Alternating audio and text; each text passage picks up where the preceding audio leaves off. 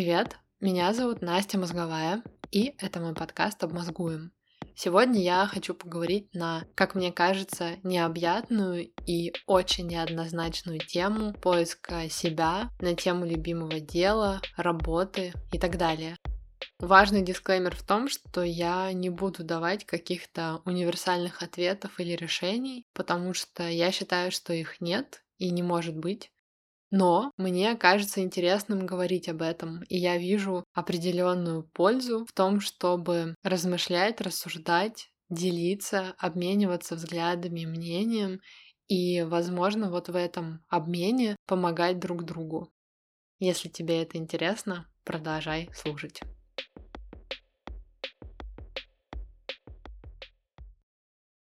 Твоя работа сейчас — это ведь не то, чем ты хочешь заниматься всю жизнь. Как тебе удается терпеливо ждать того момента, когда ты будешь посвящать все свое время любимому делу и зарабатывать при этом достаточно, чтобы не искать ничего дополнительного?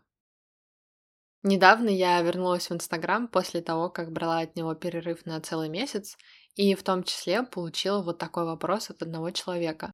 После этого я много думала об этих словах, а потом поняла, что, возможно, я сейчас хочу и готова затронуть эту тему более подробно, чем я делала раньше. Почему именно сейчас? Во-первых, потому что последние пару лет тема поиска своего места в этом мире, своего какого-то дела, работы, вообще всего, что связано с карьерой, той связью, которая есть между мной и тем, кем я работаю, это все были максимально актуальные для меня вопросы на протяжении последних нескольких лет. И они остаются таковыми и сейчас.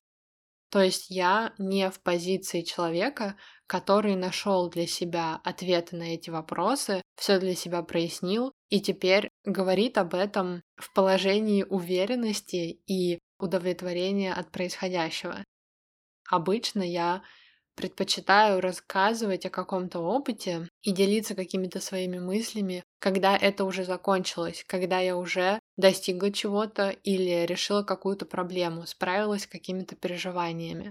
Но история с работой затягивается, и в целом я понимаю, что она действительно очень масштабная, и поэтому совершенно неудивительно, что на нее уходит столько времени, и что это настолько сложно. Вдруг сейчас я поняла, что я готова как-то к ней прийти и поговорить еще до того, как почувствую вот эту желанную уверенность, понимание происходящего и удовлетворение от этого. Но еще вторая причина, по которой я говорю на эту тему именно сейчас, это то, что я продолжаю постоянно видеть какие-то высказывания или посылы, вопросы или замечания, которые кажутся мне очень спорными. И, конечно же, это моя субъективная точка зрения, но она есть. И я подумала, что мне бы очень хотелось об этом поговорить и рассмотреть какие-то вот такие вот фразы, которые, как по мне, наносят нам очень много вреда, но при этом являются неизменной частью нашей жизни и как будто бы нормой, к которой мы все должны стремиться. Посмотрим, что из этого получится. Это такой как второй этап вступления, а, но мне было важно все это проговорить. Я долго думала о том, как бы мне начать, и поняла, что все-таки будет легче и лучше, если я пойду по порядку. Когда я училась в институте журналистики на первом курсе, я пошла волонтером на неделю моды.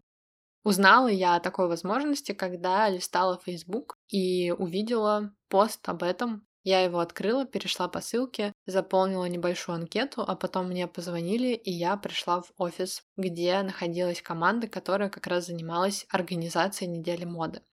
Так началось мое волонтерство, которое потом переросло в стажировку на сайте про моду, а после стало part-time работой и дальше привело меня к большому количеству других возможностей.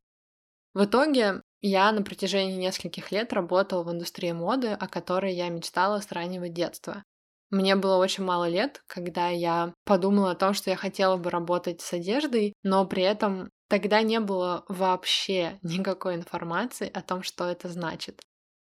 Но я с раннего возраста испытывала огромное количество очень сильных эмоций по поводу одежды, чувствовала, что это какой-то очень важный для меня элемент моей жизни, и мечтала о том, чтобы работать с одеждой, но действительно вообще не понимала, что я могла бы с этим делать и как это можно реализовать.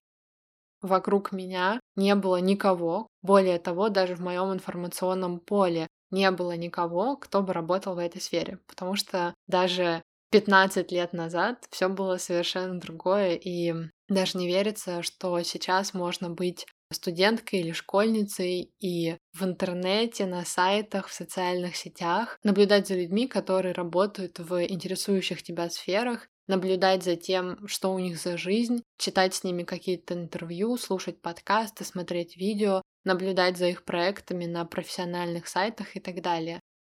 Но когда я разбиралась на начальном этапе с собой, своими интересами и планами на жизнь, ничего этого не было. Поэтому, когда я вот проявила эту очень смелую для меня инициативу и пошла на неделю моды, а потом осталась и очень сильно ухватилась за эту возможность, у меня было ощущение, что я проживаю свою мечту, и я вообще не могла поверить в то, что это происходит. Тогда мне казалось, что я как раз такой человек, у которого нет и не будет вопроса о том, чем мне заниматься, я уже нашла сферу деятельности, которую я обожаю и которой я хочу посвятить, если не прям всю-всю свою жизнь, но, по крайней мере, очень много лет. Я сменила несколько разных позиций. Я была журналисткой на сайте про моду, где писала новостные заметки, статьи, брала интервью. Я работала гостевым менеджером на неделе моды и потом занималась пиаром для нескольких украинских дизайнеров. То есть выполняла довольно разные функции и была в разных позициях внутри индустрии, которая очень сильно меня привлекала. И за эти несколько лет я успела очень сильно разочароваться в этой индустрии. Когда я уходила со своей последней работы в этой сфере для того, чтобы поехать на магистратуру, я понимала, что не знаю, хочу ли я возвращаться туда после учебы. У меня было и есть очень много вопросов и очень много критики к тому, как устроена индустрия моды снаружи и внутри, какие там происходят процессы, как представители этой индустрии относятся к своим коллегам, но еще к своим клиентам, то есть тем людям, которые взаимодействуют с контентом или покупают себе одежду, обувь, аксессуары, которые люди из индустрии создают и продают. Из-за того, что я так сильно любила и люблю все, что связано с модой, это на самом деле очень сложные и болезненные переживания. В итоге после магистратуры, конечно же, стал большой вопрос о том, что мне делать дальше. С тех пор прошло два года, и все это время я понимаю, что я скучаю по тому периоду, когда я обожала свою работу, но при этом важный момент в том, что когда я начала именно анализировать этот мой опыт, ту позицию, в которой я оказалась по его завершению, и как бы мои какие-то перспективы, мне вдруг стало понятно, что все очень плохо.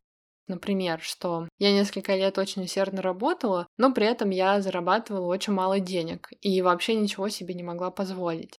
Тогда мне казалось, что это можно понять, потому что я была молодой специалисткой, и вообще индустрия моды в Украине вся такая молодая, и все настолько ограничено. Но сейчас я думаю, что это неадекватно, и что должен случаться такой момент, когда ценность, которую ты приносишь какой-либо компании, оплачивается достойно, и у тебя в жизни появляются определенные возможности. Кроме этого, я также думала о том, что мой, казалось бы, довольно внушительный опыт в Украине оказался совершенно бестолковым, каким-то бесполезным, например, в Европе. Я и раньше это понимала, но, но вот в этот период магистратуры и после нее я поняла, что все-таки в Украине индустрия моды еще находится настолько на любительском уровне в большинстве случаев, что в итоге в моем опыте, в моих знаниях и навыках есть огромное количество просто чудовищных пробелов, которые могут не привлекать внимания здесь, но которые являются недопустимыми где-то в другой стране, где все это налажено и устроено уже давно и на гораздо более серьезном уровне. И мне было совершенно непонятно, что с этим делать, но было понятно, что я просто не могу себе позволить вернуться в какие-то такие же условия и продолжать получать гораздо меньше, чем я считаю я заслуживаю за ту работу, которую делаю или могу делать, и при этом получать опыт, который не будет давать мне перспективы или возможности в будущем, на которые я рассчитываю. Из-за этого я приняла для себя решение, что я не могу и не хочу сейчас возвращаться в индустрию, которую раньше так любила и которую, по-честному, люблю до сих пор. Мне пришлось принять это сложное решение что-то менять. С одной стороны, я считаю, что я молодец, и это правильное решение. Я не жалею о том, что я его приняла, но с другой, последние два года моей жизни которые прошли с момента принятия этого решения, были для меня очень сложными. Если почитать мою рассылку или посты в ленте Инстаграма или в блоге, то можно увидеть, что это очень турбулентное время, которое продолжается для меня до сих пор, и я все еще не нашла для себя какого-то вот нового решения, которое, например, стало бы золотой серединой между моими потребностями, интересами, способностями и планами на будущее. Я пробовала разные варианты и пока действительно не нашла тот, который закрыл бы для меня мои какие-то приоритеты.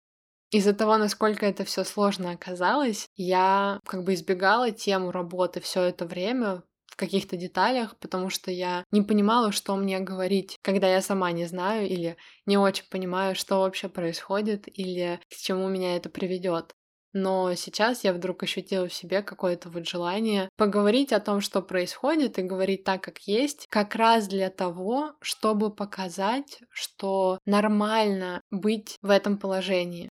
Я все это время пытаюсь себя в этом убедить. В спокойные моменты я действительно так думаю, а в моменты сомнений я думаю, что это я так себя оправдываю. Но когда я немного отхожу в сторону, я понимаю, что это действительно нормально нормально пытаться разобраться, нормально сталкиваться с трудностями на пути и нормально не иметь всегда ответов на все вопросы и не быть в постоянном состоянии уверенности или не жить с ощущением всегда, что я все знаю и вообще все мне в моей жизни и про себя понятно. В процессе подготовки к этому эпизоду я поняла, что у меня есть какое-то количество информационных ресурсов, в том числе книг, но и не только, которые могут пригодиться тебе, если ты пытаешься разобраться с собой и с тем, что тебе делать. Я собрала их в отдельный пост на Патреоне и оставляю на него ссылку в описании к этому эпизоду.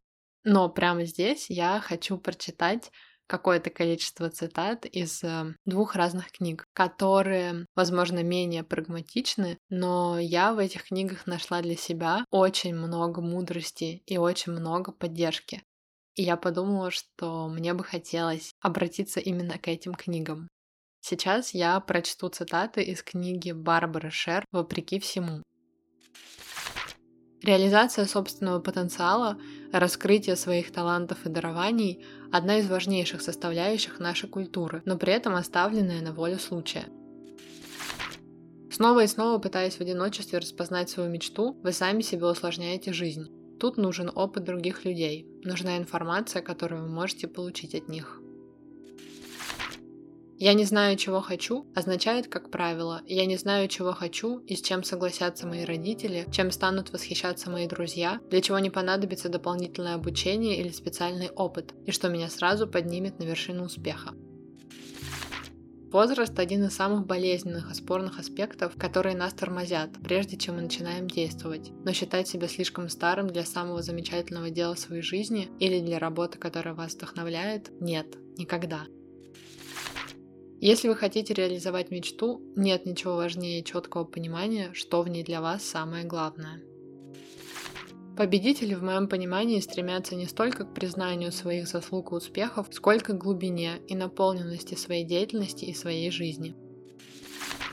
Не надо концентрироваться на том, как на вас смотрят окружающие. Вы сами должны смотреть на мир, если хотите жить радостно и любить свою жизнь. Никогда нельзя получить то, от чего добровольно отказываешься. Если вы любите воображать себя великим героем, это еще не значит, что вам понравится изо дня в день делать то, что делает такой герой. Всегда помните о том, что вы единственный в своем роде человек и что вы ценны сами по себе. Если вам прилично платят, коллеги симпатичны, работа не слишком напрягает и не пожирает все ваше время, а единственный ее недостаток то, что она в кавычках недостаточно хороша, значит у вас чудесная работа. Такая работа обеспечивает ваше свободное время и ваши мечты. Время может стать вашим ближайшим союзником, правда лишь в том случае, если побуждает спокойно продолжать свое дело, а не впадать в панику из-за того, что вы чего-то не успеваете. Не все, что нас воодушевляет, должно приносить деньги. Не все на свете годится, чтобы сделать из этого профессию. Порой самой прекрасной и плодотворной жизнью живут те, кто занимается любимым делом в свободное время и сам определяет его роль и значение. Многие люди перед тем, как что-то предпринять, хотят чувствовать себя уверенно. Некоторым даже кажется, что без уверенности в себе ничего нельзя добиться. Однако разве можно испытывать уверенность, делая что-то впервые? Скорее, это была бы самоуверенность, которая не всегда безопасна. Что нам нужно, так это лучше подготовиться, учитывая детали. Если вы хотите реализовать свои мечты, не пытайтесь соответствовать чьим-то ожиданиям. Не допускайте, чтобы кто-то диктовал, кем вы должны стать. Чтобы сделать жизнь проще, нужен один важный инструмент – ощущение личной свободы. Что вам представляется совершенно необходимым неотъемлемым, незаменимым для ощущения полной удовлетворенности своей жизнью. Начните продвигаться небольшими шажками. Начните прямо сейчас. Не рискуйте. Внимательно наблюдайте за тем, что будет происходить. Что было дальше? Когда я решила, что я не могу возвращаться в индустрию, в которой я работала до этого, я начала смотреть вокруг и пытаться разобраться с тем, какие у меня есть варианты. Из-за того, как выглядит наш мир сейчас, я очень быстро пришла к сфере технологий и увидела, что даже находясь в Украине и не имея никакого опыта в этой индустрии, но имея определенные знания, навыки и опыт в других сферах, связанных с тем, чем я хочу заниматься, а я так или иначе хочу заниматься сторителлингом, что я могу получить работу в этой сфере. И более того, у нее есть определенные преимущества, которые для меня являются первостепенно значимыми. Например, я могу работать над продуктами, которые продаются на иностранных рынках, и, соответственно, создавать контент на английском языке. Второй такой аргумент — это перспективы. Компании, которые работают в сфере технологий, они ориентируются на мир, ориентируются на другие страны, на глобальный рынок и не привязывают себя к какой-то одной локации. Таким образом, все то, что они делают, в любом случае является гораздо более универсальным, поэтому опыт, который я получаю в таких компаниях или могу получить, тут же делает меня гораздо более перспективным сотрудником для любой другой международной компании и, соответственно, предоставляет мне гораздо больше возможностей и перспектив не только сейчас в настоящем, но и в будущем. И, наконец, работа в этой сфере позволила мне получать зарплату, которая в несколько раз больше, даже на начальном этапе, чем то, что я получала до этого в индустрии моды. И хотя я всегда считала, что я человек, который не будет ставить деньги на первое место, я все еще не думаю, что деньги для меня на первом месте, но я также для себя за последние несколько лет поняла, что я больше не могу и не хочу работать и при этом получать деньги, которые не позволяют мне практически ничего. Я хочу, чтобы моя работа, чтобы мои усилия, мое время были достойно оплачены и чтобы все это приводило меня к определенному уровню жизни. Но, как я уже сказала, все не так просто. И когда я начала свое сотрудничество с технологическими компаниями, я увидела, что мне сложно работать с ними. Мне сложно придумывать идеи, писать и рассказывать о сервисах или продуктах, которые мне неинтересны и даже не очень понятны. Получается, что я оказалась в положении человека, который как бы отвоевал себе определенные условия и возможности, но также столкнулся с пониманием того, что мне недостаточно нравится происходящее, что мне не очень интересно, что мне хочется делать другое. Люди всегда так или иначе были вынуждены делать выбор между, например, тем, к чему у них лежит душа, и меньшим количеством возможностей и перспектив, и наоборот, максимально прагматичным каким-то решением и большим количеством возможностей и перспектив. Когда я думаю об этом, я понимаю, что вот эта вот как бы моя ситуация, она вообще не уникальна, вообще не новая, и мне нужно разобраться с тем, что для меня важнее, чем я готова жертвовать, и без чего, наоборот, не могу и не хочу дальше жить и работать. И сейчас у меня нет какого-то решения или однозначного ответа. Кстати, если ты хочешь не только слушать меня, но и читать, заглядывай ко мне в блог и на Patreon. На Патреоне я каждую неделю публикую закрытые посты, которых делюсь своими рекомендациями, музыкальными плейлистами и просто размышлениями на самые разные темы. Мне нравится думать, что там я выстраиваю небольшое комьюнити единомышленников. Присоединяйся.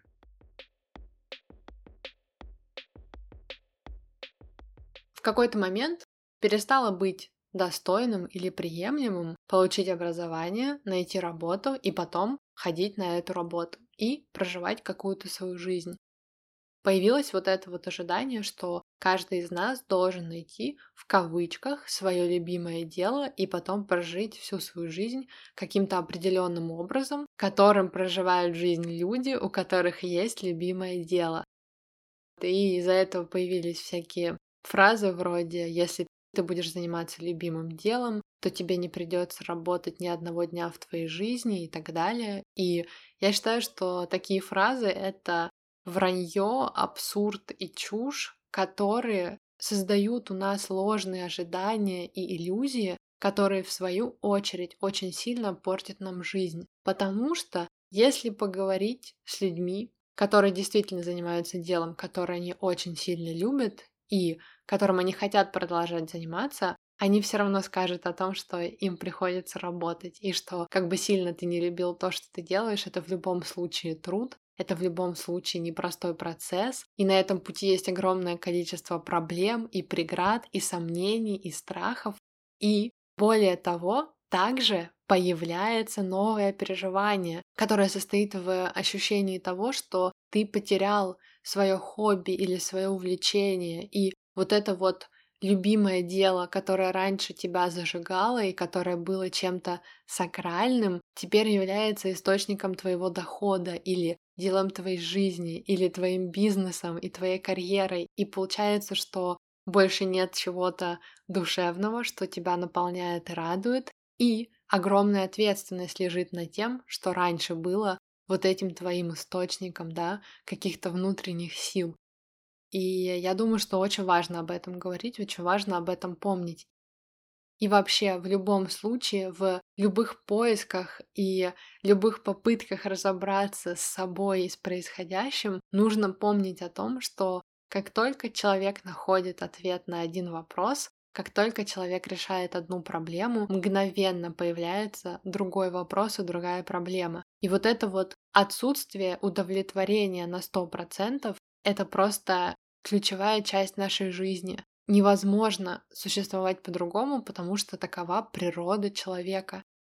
Выходит, что действительно важно учиться получать удовольствие, ценить то, что у нас есть, и перестать кормить себя завтраками, перестать думать о том, что где-то там за горизонтом есть какая-то моя идеальная работа, которая всегда будет даваться мне легко и всегда будет мне в удовольствие, и благодаря которой я всегда буду с наслаждением проживать всю свою жизнь. Потому что такой работы нет и быть не может, и я думаю, что даже если бы такая работа существовала, просто из-за того, какие мы как люди, как существа, мы бы все равно нашли э, другие проблемы. Я не думаю, что есть какое-то дело жизни для каждого из нас, или же, что когда, как тебе кажется, ты его находишь, что это навсегда. Мы все очень разные, а наша жизнь очень непредсказуемая. С одной стороны, вот эти вот рамки, ожидания, они создают ощущение уверенности и стабильности, но с другой, они давят на нас, угнетают, пугают и добавляют переживаний, сомнений, страхов, хотя их уже более чем достаточно, потому что все довольно непросто. Я говорю все это потому, что я сама пытаюсь прийти к пониманию того, что я нахожусь в состоянии постоянных перемен и в состоянии постоянного движения. Я бы хотела просто никогда не прекращать развиваться, я бы хотела никогда не прекращать задавать вопросы и с любопытством смотреть на себя и на этот мир, и всегда находить в себе силы и смелость для того, чтобы пробовать что-то новое, и для того, чтобы продолжать этот путь, несмотря на то, что у меня что-то не получается. Чуть раньше я зачитывала цитаты из книги Барбары Шер «Вопреки всему». А сейчас я хочу сделать то же самое, но почитать тебе немного из книги «Любовь к несовершенству. Принять себя и других со всеми недостатками», которую написал Гимин Суним. Прежде чем соглашаться с тем, чего хотят от вас другие, возьмите за правило прислушиваться к своему внутреннему голосу. Он подскажет вам, чего хотите вы сами. Нас истощают не столько обстоятельства, в которых мы оказываемся, сколько энергия, которую мы затрачиваем на сопротивление этим обстоятельствам. Когда вы разочарованы из-за того, что ждали чего-то от другого человека, задумайтесь, почему вы поставили свое счастье в зависимости от других – это полностью ваше право решать, какой жизнью вы хотели бы жить. Даже если другие высмеивают мои решения, только сделав это, я смог посмотреть на себя и с уверенностью сказать, что люблю свою жизнь. Даже если окружающие пытаются вас отговорить, убеждая в том, что вы не сможете, вам нельзя, ничего не получится, помните, что не они живут вашей жизнью, и вы можете жить той жизнью, которая имеет смысл именно для вас. Если вы готовы принять на себя ответственность за последствия собственных решений, то можете идти туда, куда зовет сердце. Почему мы считаем хорошую погоду нормой, которую нарушает плохая погода? Почему солнце должно светить нам всегда? И хотя один единственный мяч ничего не изменит, всех брошенных тобой мечей хватит для того, чтобы произвести большую перемену. Выбери сегодня конкретное время, в которое сделаешь то, что откладывал, и когда это время наступит, не ищи отговорки, не отвлекайся на другое, просто возьми и сделай. Как и всегда в случае с такими эпизодами, я очень переживаю по поводу того, что вообще у меня получилось, поэтому прошу тебя, пожалуйста, расскажи мне, что ты думаешь, с чем ты соглашаешься, с чем нет, было ли что-то для тебя здесь интересное и полезное, Можешь написать мне личное сообщение или поделиться своими мыслями у себя, например, в постах в сторис. Я всегда все вижу, читаю и очень ценю обратную связь. И если тебе понравился этот эпизод, и ты хочешь меня поддержать, пожалуйста, оставь отзыв о подкасте в приложении подкаста от Apple. Это поможет другим людям узнать о его существовании и лучше понять, почему им тоже стоит его послушать. Это действительно очень мне помогает в развитии проекта.